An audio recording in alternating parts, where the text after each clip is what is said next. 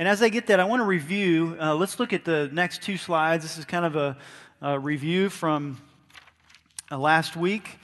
Uh, we've, you know, talking about uh, the, the book of Nehemiah, and we went over the pattern of the history of Israel, uh, true or false. And this, again, just in review, but true or false. Israel was consistent in their obedience and following God Jehovah and being a faithful representation of God uh, to the secular and uh, wicked nations around them. True or false?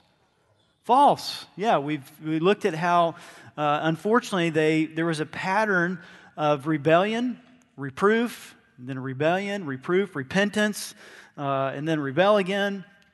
So, all the way, you know, from Abraham following God in faith, going to the promised land, uh, and then being exiled to, you know, to Egypt, um, and then, so all throughout that, we saw their pattern and continues even up to the time of Nehemiah. Nehemiah was, uh, and Malachi were the last two books written before the silent years or 400 year time period until the coming of Christ.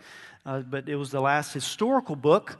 Uh, so we read a lot about, uh, you know, the, Israel at that time. Uh, the temple had been rebuilt.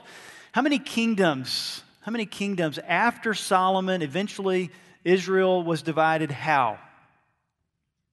Two kingdoms. What were they called? Judah is one, so Judah would be uh, also another name for Judah was or is. Okay, we're in Georgia, which is the south. All right, so the Judah was the southern kingdom. And then, in addition to that, what was the other kingdom? Northern kingdom. Good. That was a good, good next step. Northern kingdom also was called Israel. Israel. So 10 tribes after some, at some point after Solomon, the, uh, because of rebellion, the kingdoms were split up into two, northern kingdom and southern kingdom. Northern kingdom being Israel, 10 tribes, southern kingdom being Judah, uh, two tribes.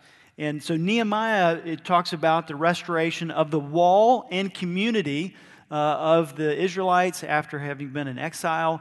Uh, the northern kingdom uh, did not have a, a widespread return. Um, some call them the 10 lost tribes, as we talked about last week. They're not lost. Uh, God did preserve a remnant, and even in the New Testament, there are several individuals uh, referred to, you know, from even the northern tribe, and uh, so they weren't, or the northern kingdom, so they weren't lost. Next slide shows kind of the, the captivity of Israel and Judah. And uh, as we've gone through the setting of Nehemiah, trying to get the context and looking at the parameters as we go through this book, uh, but also of key people and key places, and uh, some several kingdoms. The Assyrian kingdom uh, rose to power, and uh, the northern kingdom fell at the hands of the Assyrians. The Assyrian strategy was to take the people out of Israel um, out of the area of Samaria, which is the capital of the northern kingdom, and send them into other parts of, uh, of the Middle East, what we know as the Middle East today, and then send conquered people to repopulate Israel. So you may, if you were here last week, you remember that that's why in the time of Christ that the Samaritans were not looked favorably uh, upon. The Jews hated the Samaritans because of that time period where uh, uh, you know, secular people who had been conquered, conquered were sent to repopulate Israel. Some of the remnant of the northern uh, kingdom of Israel intermarried and began to even serve some of the false gods um, of those other lands. And uh, then you had not only um, you know Israelites that were supposed to be following God Jehovah, uh, but they were beginning to intermarry, follow you know false gods. And so then at the time of Christ, those who were Jews looked down upon those from uh, Samaria, or the region of Samaria, and the Samaritans, and had a lot of tension. Then Babylon, Babylonian Empire, uh, conquered Assyria, and the southern kingdom fell at the hands of the Babylonians. But it wasn't until the Medo Persian Empire uh, that authorization was given then to go back to Jerusalem. First, to rebuild the temple. Zerubbabel helped to rebuild the temple and then uh, 70 years passed or so that uh, the, the, the walls weren't completed. And so it wasn't, a, it wasn't a complete project. The temple was done, but the walls weren't. And so then we come to Nehemiah, and Nehemiah gets special uh, permission and also provision uh, to go back and to begin to you know, rebuild the walls, uh, complete what God was doing in the, the city of Jerusalem. And so this morning I want to look, uh, we'll look at Romans, but it's, it's to set the stage and to be reminded of the purpose of Nehemiah. Is Nehemiah just a, you know, just kind of a history lesson? Is that what it's all about? What does Nehemiah have, in fact, to do with Palm Sunday? How does it relate to Jesus Christ and Palm Sunday and Easter? Well, in fact, quite a bit, and we're going to see that uh, here at the end. Several years back, I, you know, growing up, I was not a Star Wars guy. I just, um, one, I, you know, we didn't have a TV in our home for a good number of years, and uh, I just didn't know a whole lot about Star Wars. But several years ago, our kids started to get in, involved in that and are interested in that, and so we started watching some of the Star Wars movies. Um, I can't remember. Sometimes we watch movies in Portuguese because they don't translate the cussing. So if there's cussing in some of the English movies, understand we, we watch them in Portuguese. That's my little, my little waiver there. But all that to say, if you don't watch them in order, sometimes things don't make sense. And if you jump in the middle of the series, it's like, well, why, you know, and that's what happened to me. I didn't watch all of them in order, so I'd have to, you know, pause and go, okay, somebody explain who is this or why is this important or what strange creature or land or, you know, who's, who's Darth Vader star, you know, kingdom empire. You know, I'm asking these things to get the context. And that's what we're doing for Nehemiah as we go into the book, trying to understand what is the setting, what's the background, what's the backdrop let's look at the, the purpose then of this book. It's much more than a history lesson. Romans 3 21 through 26. As we look at Nehemiah, but then also look in the New Testament, and then even in 2022, our pattern of rebellion continues. So, one of the purposes of the book of Nehemiah is a reminder of God's justice. A reminder of God's justice. So, let's look at Romans chapter 3, verses 21 through 26. It's easy for us to look back and, and think, you know, how foolish of Israel, how foolish of the southern kingdom, Judah, to rebel and to not follow God Jehovah. But yet, when we have the completed scriptures and when we have uh, the testimony and life of Jesus Christ and uh, so much access to the gospel and spiritual things and, and, uh, and books that have been written by many Christian men and women and conferences that we can go to and uh, counseling, biblical counseling people that we can call and sit across the table. But even with all of those resources, often our pattern of rebellion continues, and especially those who don't know Christ. So Nehemiah serves as a reminder of God's justice. God is a God of love. And yes, we share that. That was one of the, the main reasons for yesterday's. We want people to know that One Hope Church doesn't just get up on Sundays and preach about, you know, wicked sinners going to hell, which there's a truth in Scripture. We don't back away from hell, but we preach about that and then we live in such a way to say, but we want to show you the love of Christ and the salvation that you can escape that. That doesn't have to be your destiny. Yet we understand that God is a just God, and Nehemiah is a reminder of that. Look with me again then in Romans chapter 3 and verse 21. But now the righteousness of God has been manifested apart from the law, although the law and the prophets bear witness to it, the righteousness of God through faith in Jesus Christ for all who believe. For there is no distinction. For all have sinned and fall short of the glory of God, and are justified by his grace as a gift through the redemption that is in Christ Jesus, whom God put forward as a propitiation by his blood to be received by faith. This was to show God's righteousness, because in his divine forbearance he had passed over former sins. It was to show his righteousness at the present time so that he might be just and the justifier of the one who has faith in Jesus.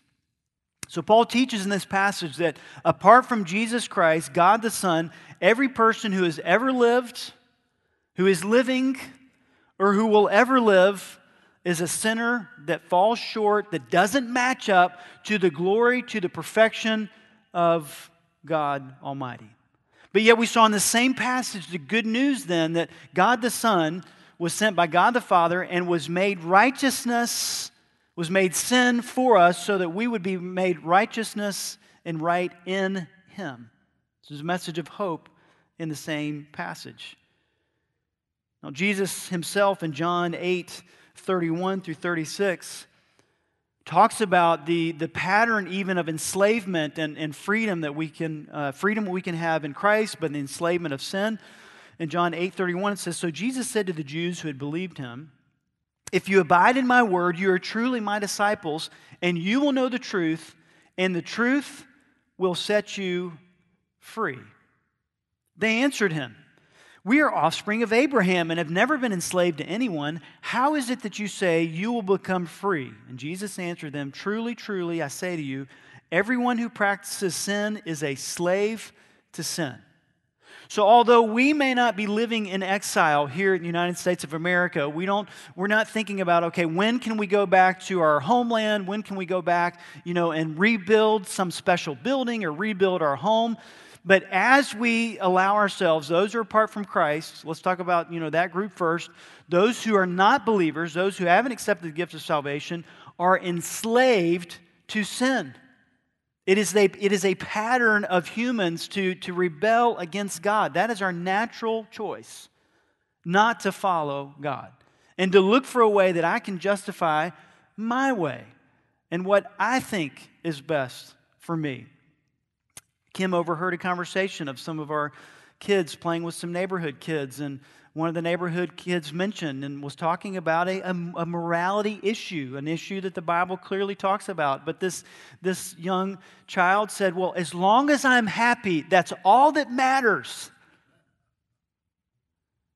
And Kim had the opportunity to kind of interject in a loving way um, that, well, you know, God's, God does have instruction and it is important uh, but then was also to help you know our kids and this child understand that even when there are differences even biblical differences you still need to be kind to each other and not just you know quit playing with each other or just run away.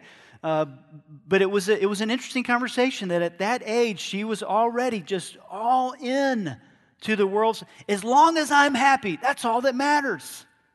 Well no god is a just god and he, again, he says, Truly, truly, I say to you, everyone who practices sin is a slave to sin. And then in John 8 36, so if the Son sets you free, you will be free indeed. Our pattern of rebellion continues. If you're still in Romans, look with me in Romans chapter 8 and verse 6. Romans 8 and verse 6. This was a memory verse that was recommended to me to memorize many years ago. Uh, I, I, don't like to think that it was that long ago, but it was probably when I was 15 or so. And uh, it just it's been a, a, huge blessing, but also a challenge to me. And it says this in Romans 8 6. For to set the mind on the flesh is what? Death. And that's what, as we you know, look at the captivity of, uh, of, Israel and Judah and the devastation of being sent out from their homelands and have you know, temple and homes and walls completely destroyed, not because, it wasn't just because you know, they uh, were victimized by other countries invading. No, this was part of God's sovereign plan to show them as you rebel, as you choose not to follow God Jehovah, there will be consequences. And there were even prophecies that they would be sent into exile, and this is proof. We see that it happened, and, and the Bible records that. So, even in New Testament times and in our time in 2022, that we need to understand for to set the mind on the flesh is death, but then the second part, but to set the mind on the spirit is what? Life and peace. Our pattern of rebellion continues but it's interesting that God's proclamation of reproof, redemption, and restoration also continues. Look with me in Mark chapter 10, 17 through 27. Mark 10, 17 through 27.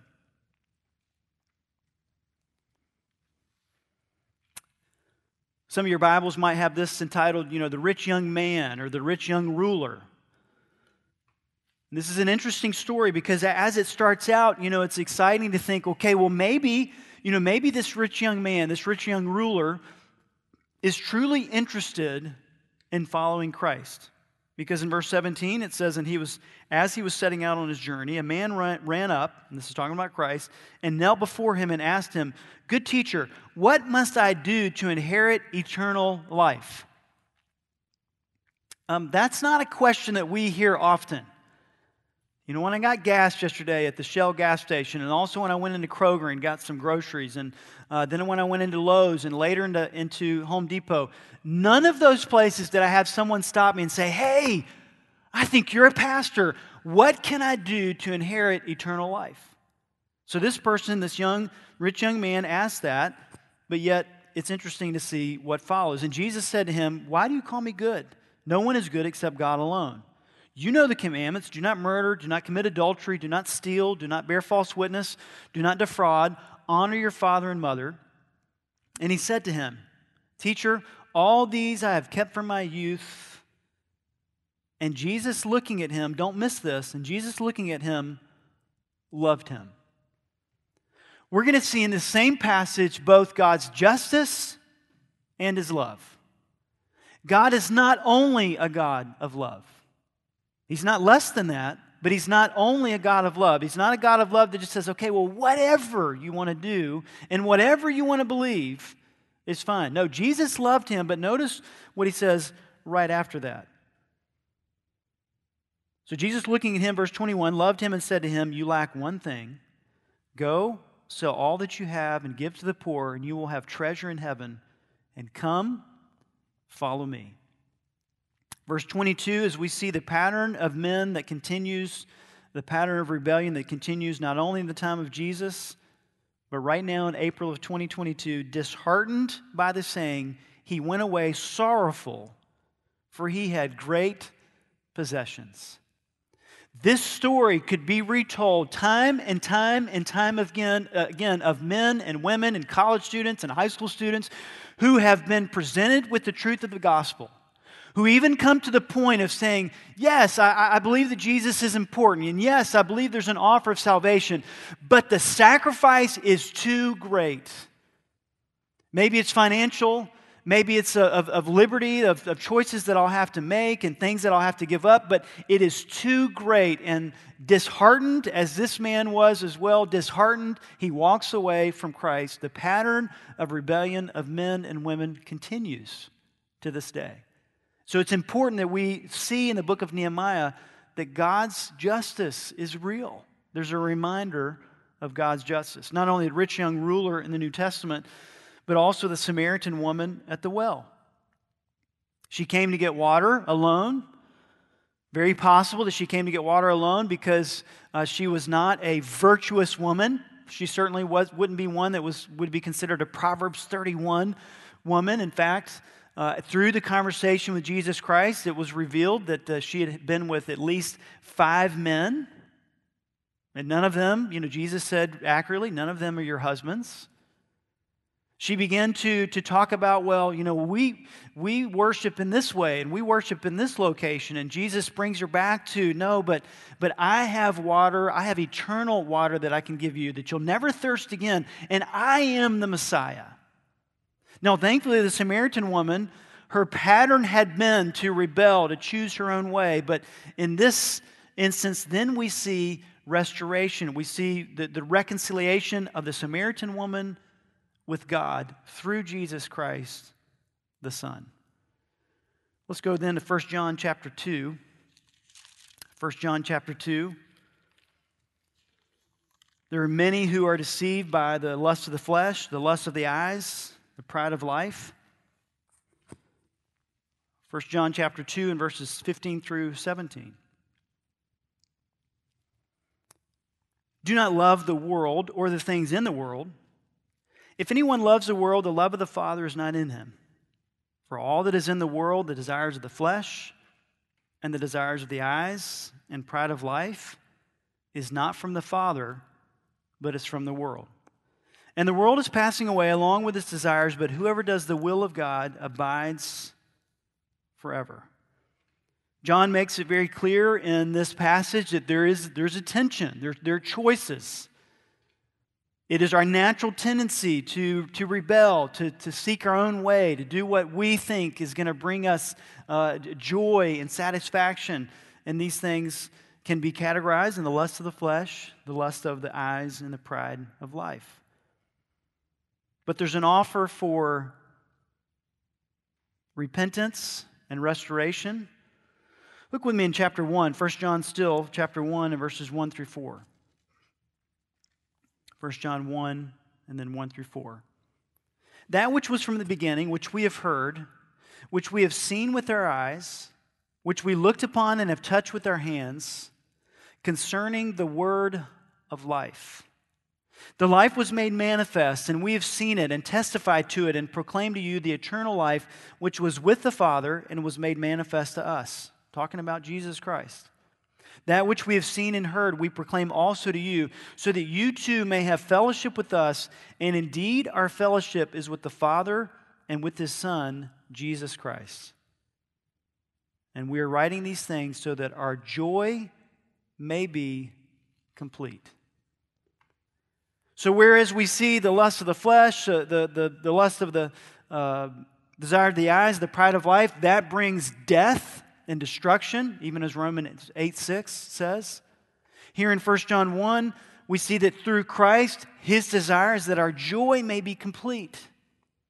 So, God's justice, yes, he, there's, there's, he's telling us and making it very clear there's reproof, there's prophecy of reproof, there's principles of reproof, but yet we also see redemption and restoration. John 10:10 10, 10, the thief comes only to steal and kill and destroy. I came that they may have life and have it abundantly. The thief comes only to steal and kill and destroy. I come that they may have life and have it abundantly. So, those who are deceived by the lust of the flesh, the lust of the eyes, and the pride of life, God's justice is real, but also his offer of redemption and restoration is also. Now, those of us who are believers, we don't risk, you know, eternal uh, uh, suffering in hell. Romans makes it very clear there's no condemnation for those of us who accept, uh, know Christ and are followers of Christ because of not because we're so good, but because of the gift of salvation and of God's faithfulness. But yet there's also God's justice. Hebrews 12, 6 says, For the Lord disciplines the one he loves and chastises every son whom he receives. As I come, sometimes as my wife and I are here in the school, and if I see a kid, you know, acting up here at Northwest Classical Academy, I don't call the kid down unless it's my kid.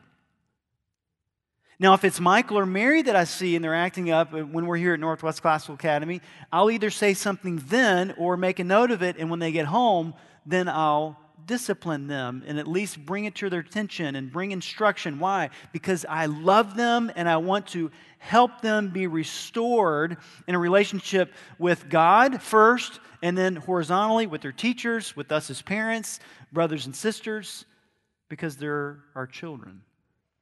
And as we're out of line, as we begin to, to, to choose more and more into sin, no, we don't have the risk of going to hell, but yes, we have the risk of even destroying through the consequences of our sin the joy that God wants for us. And God says, I, am going to discipline you because I love you. 1 John 1 8 9. If you're still in 1 John, look with me in 1 John 1 8 9. The promise here of restoration. If we say we have no sin, we deceive ourselves, and the truth is not in us. It was eye opening, saddening, um, almost humorous, but not when, when thinking of eternal consequences of this. But I think I've mentioned to you, we had an older lady in our home at one point, and we were doing a Bible study, and she was not a believer. And she honestly, she said at the end, she says, I just don't see how I've ever sinned. I don't think I'm a sinner. I, I just don't see any way that, I'm, that I've ever sinned. And we tried to explain a little bit more, you know, what is sin? And it's anything that's not the, the perfection of God. But she had convinced herself that pretty much she was perfect. Now, I don't think her husband was there at the Bible study because I, he probably would have had a little bit different take on that. But she was, and, and she was a nice lady, but she wasn't perfect. And we see here in 1 John 1 8 9, if we say we have no sin, we deceive ourselves and the truth is not in us. Now, notice for those of us who are children of God, those of us who are believers, this is a promise that we have. Verse 9 If we confess our sins, He is faithful and just to forgive us our sins and to cleanse us from all unrighteousness. Nehemiah is a reminder of God's justice, that the pattern of men and women continues to be rebellion against God, but also it's a reminder that God's reproof, redemption, and restoration still continues. Secondly, one of the purposes, another purpose that we see of Nehemiah is a display of God's love. A display of God's love. We see it through his sovereign plan. He displayed his love through the sovereign plan in, in Nehemiah chapter 2, verses 4 and 5. Then the king said to me, this is Nehemiah, you know, relating this on a first person basis, whether it was through a diary or if he, or if he maybe wrote it himself, but uh, in the book of Nehemiah. But it says, The king said to me, What are you requesting? So I prayed to the God of heaven, and I said to the king, If it pleases the king, and if your servant has found favor in your sight, that you send me to Judah, to the city of my father's graves, that I may rebuild it. This was a secular king he didn't really have a lot of reason to, to care about and to expend uh, resources of his own and to give up his own cupbearer. He didn't have a lot of reasons to do all that, except for this was God's sovereign plan. And God orchestrated it so that even King Artaxerxes was, was led to not only allow it, but helped with provision, helped with protection, and so God worked through this king, but also worked through cup, the cupbearer Nehemiah to send him back, along with others, to rebuild the walls of Jerusalem. We see it through his sovereign plan. You know, even Nehemiah, it's, it's interesting. Nehemiah, maybe, I don't know, we'll have to ask Nehemiah, um, you know, when we get to heaven Uh, are there going to be interview times? I don't know how that's going to work. You know, I want to schedule an interview with Nehemiah tomorrow. You know, is there a tomorrow? I don't know how all that's going to work, but I think it's going to be interesting some of the conversations we have in heaven.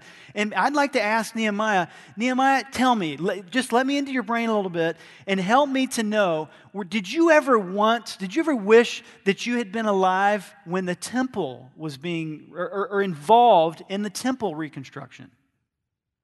Did you ever, you know, at, during that time period, did you ever wonder, wow, I wished I could have been kind of Zerubbabel's helper, or I wished I could have been the leader to, to rebuild the, the temple instead of maybe the walls? But God had orchestrated Nehemiah's skill set, his leadership qualities, and the timing so that Nehemiah was part of God's perfect plan to not rebuild the temple, but to rebuild the walls. Now, what application does that have to us? As you look at other people, it, sometimes we can be tempted to think, boy, I wish God would use me to do that. I wish I could serve in that capacity. Well, I wish that I had this talent. I wish it was it was it came natural to me to work with my hands so that I could serve, you know, others in, in those ways. Or I wish it came natural to me to, to sing you know, in, in public, or to not be fearful to speak in public. Or I wish I had a knack, you know, with children and I could just kind of get along and, and, and was, was effective in children's ministry.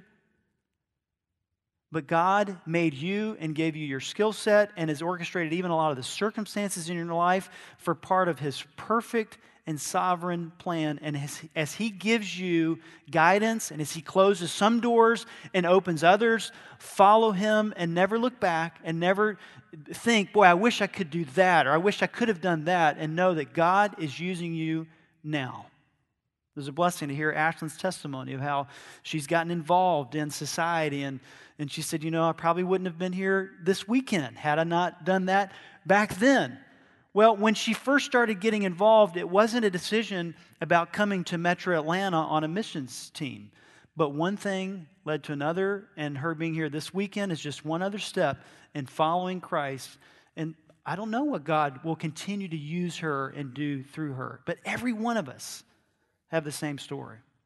Sometimes we want the big stuff and we want the big things. We want God to show us, you know, his big will items.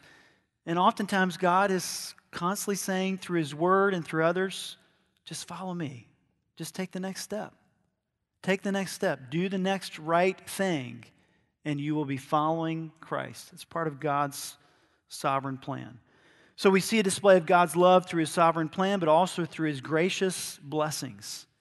Nehemiah chapter 1 and verse 5. And I'd, I'd, encourage you to go to Nehemiah as we're starting actually to finally get into the book now, but Nehemiah chapter 1 and verse 5. And I said, O Lord God of heaven, the great and awesome God who keeps covenant and steadfast love with those who love him and keep his commandments. Remember, this wasn't said after a time of great prosperity for the country of, you know, for the nation of Israel and Judah. This was said when some things had happened. The temple had already been rebuilt, but the walls were still in shambles. Nehemiah, at the beginning of the book of Nehemiah, was saddened at the state, you know, the status of the walls, but yet he recalls God's gracious blessings. It says, O Lord God of heaven, the great and awesome God who keeps covenant and steadfast love with those who love him and keep his commandments. Nehemiah didn't allow the, the momentary circumstances to, to distort his view of God's faithful love and steadfast work. Now, I'll be honest, sometimes I'm tempted as, as, as circumstances happen, I'm tempted to begin to doubt or begin to wonder, you know, God, what are you doing now? Well, when are you going to act? Or when are you going to do this? Or why did you, God, why did you do that? We begin to see God's display of love through his gracious blessings. Some of those blessings even came through the enemies of Israel. As the northern kingdom was defeated by Syria, as the southern kingdom then, uh, sometime later, 5, uh, 522, 586 BC rather, before Christ, was defeated by the Babylonian kingdom. Even the enemies of God were used to draw his people closer to himself and humble them to a point then of repentance once again. Of an understanding as Ezra led them before Nehemiah and even, even during the time of Nehemiah. We'll see Ezra mentioned in the book of Nehemiah. Ezra was used not just for wall restoration, but for spiritual restoration to help the Judah, the, the people of Judah and the Jews go back to what does God's word say?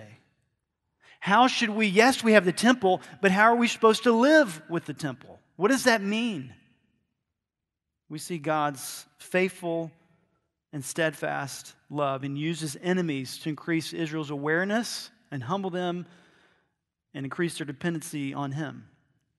But notice in Nehemiah chapter 2, verse 8, God also used the favor of kings to bless Israel. So God used secular kings to, to punish Israel, and that's part of his sovereign plan, but he also used the favor of kings. Notice with me in, in Nehemiah chapter 2 and verse 8. In the second part of Nehemiah 2 8, so Nehemiah 2 8, and I just kind of put it as B, part B. And the king granted me what I asked. Notice this for the good hand of my God was upon me. For the good hand of my God was upon me. Nehemiah reflects the praise to God. Nehemiah doesn't say, Well, you know, I'm a pretty good negotiator. It's because of that special position I have, and you know, I just got away with the king, and I worked it all out.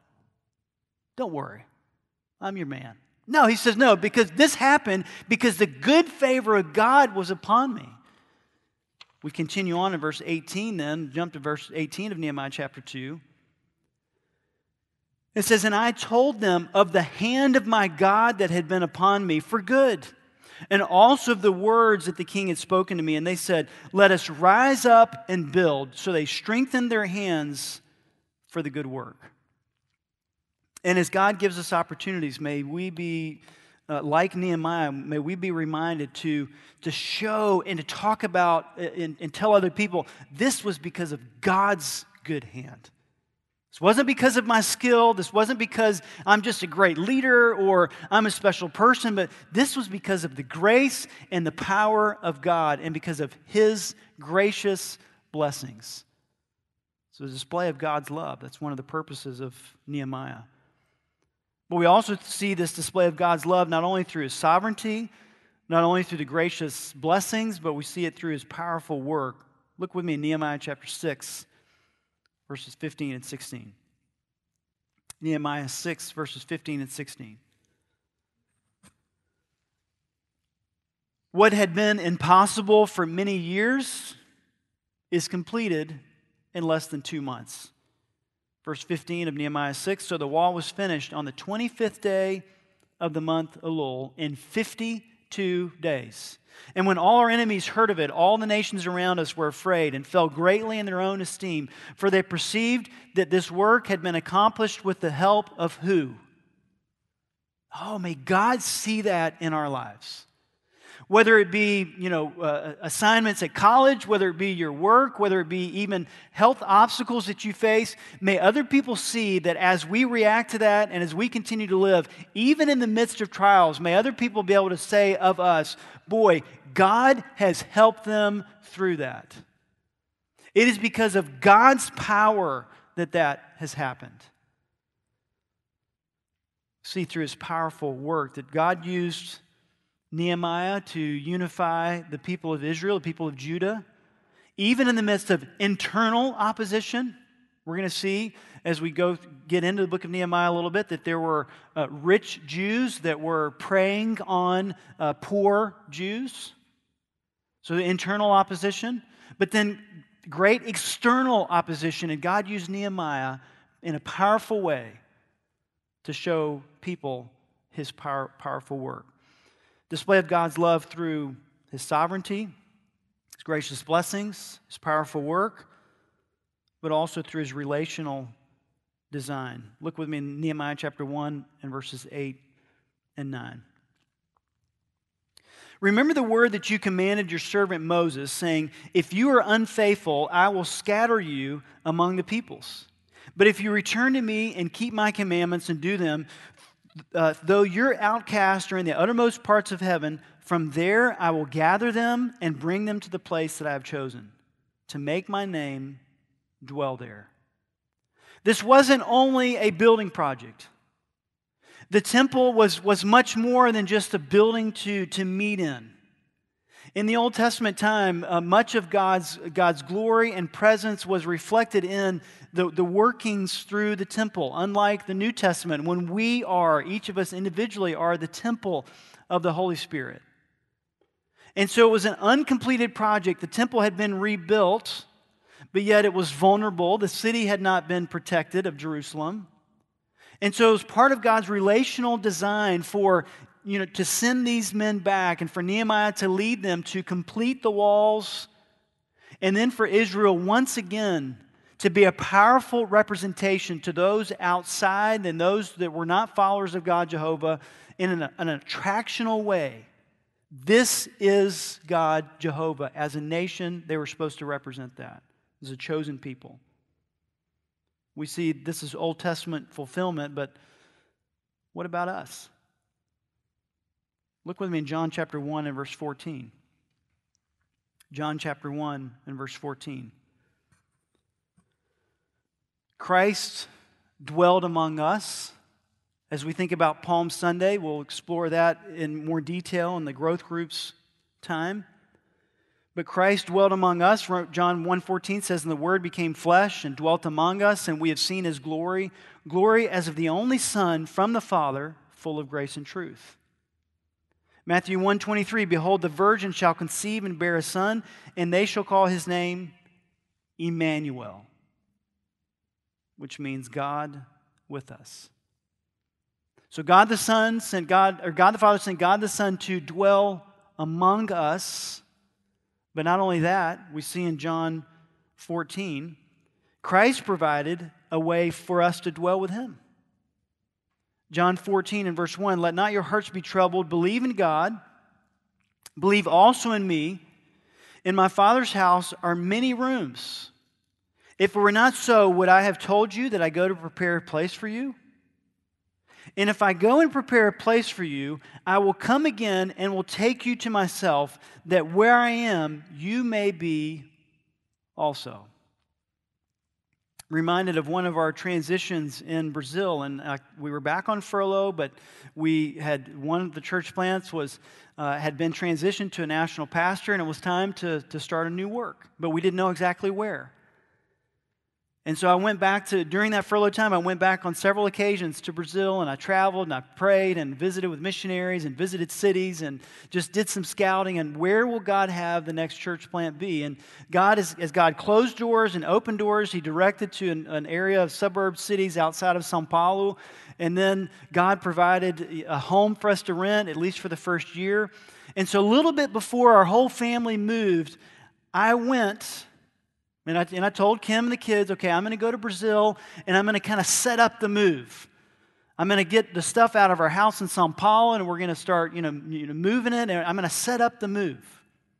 So that then when the whole family came in, it was pretty much already done. Isn't it exciting that much more than a little house in the city of Jundiaí, Brazil, that Christ has said, don't worry, I'm going and I'm going to prepare a place for you. And what a place that's going to be. Christ dwelled among us, but then he did that so that we could dwell with him. It's a relational design. It's not just a religion, but it's a relationship of, of God with us and us with God, and even more so now, God in us. You know, Christ is still, just like he did in Nehemiah, Christ is still gathering people unto him. John 10 and verse 16. John 10 and verse 16. I'd encourage you to look at that passage. We'll look at a few verses in John 10, then also in verse in John 11, chapter 11. John 10, 16. And I have other sheep that are not of this fold, Christ says. I must bring them also, and they will listen to my voice. So there will be one flock, one shepherd. You know what? All of us this morning who know Jesus Christ as your, as your Savior, we are part of that term, other sheep. Isn't that cool? That even at that point in John 10, 10 16, Christ says, There are others that I'm going to be gathering into my fold. And we're part of that because of God's grace, because of God's design to, to dwell with us and for us to dwell with Him, God called us and God has used and, and enabled us to accept Him, and we're believers and we're followers of Christ and have other sheep. That's part of it is us, and there's so many others. Now, John 11, 51 and 52. He did not say this of his own accord, but being high priest that year, he prophesied that Jesus would die for the nation and not for the nation only, but also, notice this, to gather into one the children of God who are scattered abroad. I was asking one of the guys that uh, was at an activity last night, and he's, he's uh, finishing up uh, this semester at uh, the Marietta campus, and then he's going to take a flight to India. And we were talking about, well, how long of a flight is that going to be? He said, Well, just flying time at 17 hours. I said, What about with your layovers? He said, Oh, at least be 24. So I'll spend at least 24 hours in transit. He was talking about going to, to Frankfurt and then, to, no, I think it was like Boston and then Frankfurt and then Delhi. And I mean, several stops along the way. It's going to it's going to take him a while. But there are people in India that God is using, both nationals as well as missionaries to gather into his one body of Christ. There are people in Southeast Asia where the sprites are right now, serving and talking and, and sowing the seeds of the gospel. There are people among the millions of the country that they serve in who God is calling and drawing and will respond in time to salvation. That's what John 11 is talking about, not for this nation only, but also to gather into one the children of God who are scattered abroad. So, like in the Old Testament, when the people of Israel, Judah had been called back, Nehemiah was leading them, Zerubbabel helped build the temple, Ezra is helping with spiritual restoration. Then Nehemiah uses, uh, is used to, to the, the wall restoration and is gathering the people back in their city and the relational design that God has for the Old Testament fulfillment. But still now, Christ is gathering and uses us to be messengers of reconciliation to use us to those who are scattered abroad in Marietta, in Kennesaw, and in Acworth, and Canton, and all throughout metro Atlanta, and then in Greenville, and some of the girls are from Michigan and up north and other places. All these different places, we, we're, we're not there just by chance. God, in His sovereignty, has put us in different places, and even in some of the families that we served yesterday were as a result of connections that God has allowed Dan and Barb and Mike and April to make in their neighborhoods and even through their work, so that yesterday we not only could help maybe rake some leaves or mow some grass, but also talk about the hope of Jesus Christ who wants to gather even some of them into His one body of Christ. That's what it's all. It's not just Nehemiah, it's not just a story of history, but it's a pattern of God's. Yes, God's just, but his love is so evident as he continues to gather and uses us to proclaim that and say, hey, uh, God wants you to be a part of this, and God wants you to be a part of this, and God has a plan for you. Don't miss it. This pattern of reconciliation. Now let's finish in Revelation chapter 21. We see this even so clear in Christ in the New Jerusalem, Revelation chapter 21, and starting in verse 1.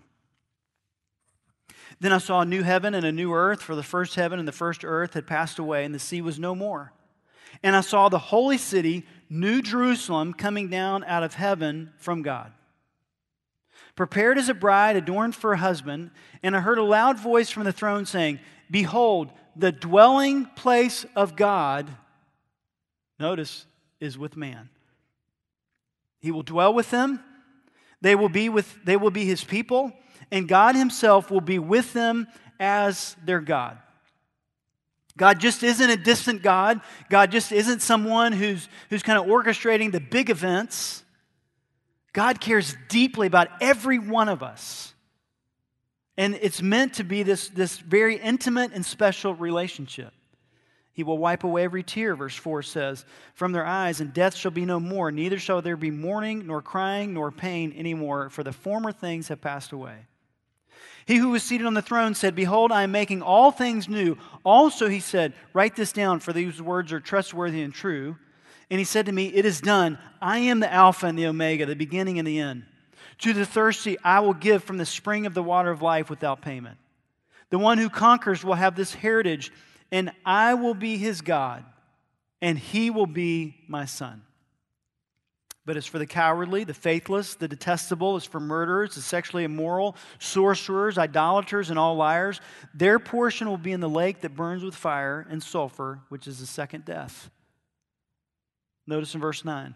Then came one of the seven angels who had the seven bowls full of the seven last plagues and spoke to me, saying, Come, I will show you the bride the wife of the Lamb. Just rich terminology that helps us already envision. I mean, we're familiar with weddings and we're familiar with, with things like that. Um, you know, Logan and Rachel are preparing for that. And now, if I think all of you know, but now Calvin and Sarah are actively, you know, planning for that. And so there's a lot of images and thoughts involved in that. But we see this is, this is referring to us. Come, I will show you the bride, the wife of the Lamb. He carried me away into the Spirit to a great high mountain and showed me the holy city, Jerusalem, coming down out of heaven from God, having the glory of God, its radiance like a most rare jewel, like a jasper, clear as crystal. So think back Nehemiah, Zerubbabel had helped be, rebuild the temple. Then the, the walls were still in shambles for many years. Nehemiah comes and helps to rebuild the wall around Jerusalem as an Old Testament fulfillment of God wants to be with his people, and for this to be a relational uh, design, as, as very clear in the, in the Old Testament, then all the way to the end of the New Testament and the New Jerusalem, where it says very clearly, God, the, the dwelling place of God is with man. We see here that you'll show you the bride, the wife of the Lamb. Then notice verse 22. And I saw no temple in the city, for its temple is the Lord God, the Almighty, and the Lamb. The city has no need of sun or moon to shine on it, for the glory of God gives it light, and its lamp is the Lamb. By its light will the nations walk, and the kings of the earth will bring their glory into it. Its gates will never be shut by day, and there will be no night there. They will bring into it glory and the honor of the nations, but nothing unclean will ever enter it, nor anyone who does what is detestable or false, but only those who are written in the Lamb's book of life. Again, we see God's justice. It's not just whoever wants to come, you know, without just with your sin and whatever, you know, whatever you want to do. It, it is whoever will come in the name of Christ. Yes, you're welcome. And God will dwell with us. And the last purpose that we see in the book of Nehemiah is a model of faithful obedience. We see a reminder of God's justice, we see a display of God's love in many different ways. And then lastly, we see a model of faithful obedience. Nehemiah chapter 7 and verse 5 has this phrase Then God put it into my heart. Then God put it into my heart. Some of you maybe have gotten involved in in uh, March Madness and you watch some of those, those games. As Mary put it, she asked the other day, you know, Dad, are we going to watch the April, April crazy or April? she was trying to remember the term. And some of you maybe watched some of those games and maybe you were, like I mentioned a couple Sundays ago, uh, the, the soccer coach that I'm helping now, his wife is a proxy coach. Maybe you were trying to be a proxy coach and you were saying, you know, you do this and, you know, uh, you need to do, do, put this player in or whatever. Nehemiah, when God called upon him to act, he was ready to obey and ready to follow. In Nehemiah chapter 1, verses 6 through 11, we won't read those verses, but as we get into Nehemiah 1 later, we'll see it. Uh, eight times, Nehemiah used the terms, your servant or your servants. Eight times in six verses. May God help us as a family of One Hope Church to, to individually say, Yes, God, I am your servant. What you call upon me to do, I'm ready to act and ready to obey.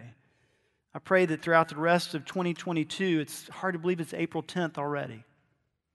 But that as we move forward by faith, as we learn through, from some of these principles and purposes of the book of Nehemiah, may, may we individually, and then as families, as a society, as a church family, may we move forward by faith, ready to follow Christ as our shepherd, ready to grow as disciples and disciple makers, and then ready to even more show Christ locally and globally for God's glory. And there's going to be some steps of faith in that. As we uh, think even about the Easter offering, giving sacrificially to help advance the gospel in those ways. Even more so after that offering, I believe God's giving us an opportunity. I'll share more about this later, but I think God is, is paving the way for us soon to begin to support monthly some missionaries. Wow, goodness, it's a new church and we don't even have all the expenses covered here. Well, that's what faith's all about. But I believe God is giving us opportunities to, to even go more and do more things for His glory. May we move forward by faith together. Would you pray? With me, bow your heads and close your eyes this morning. Maybe this morning you'd say, Pastor David, boy, as we begin to think and set the stage for the book of Nehemiah,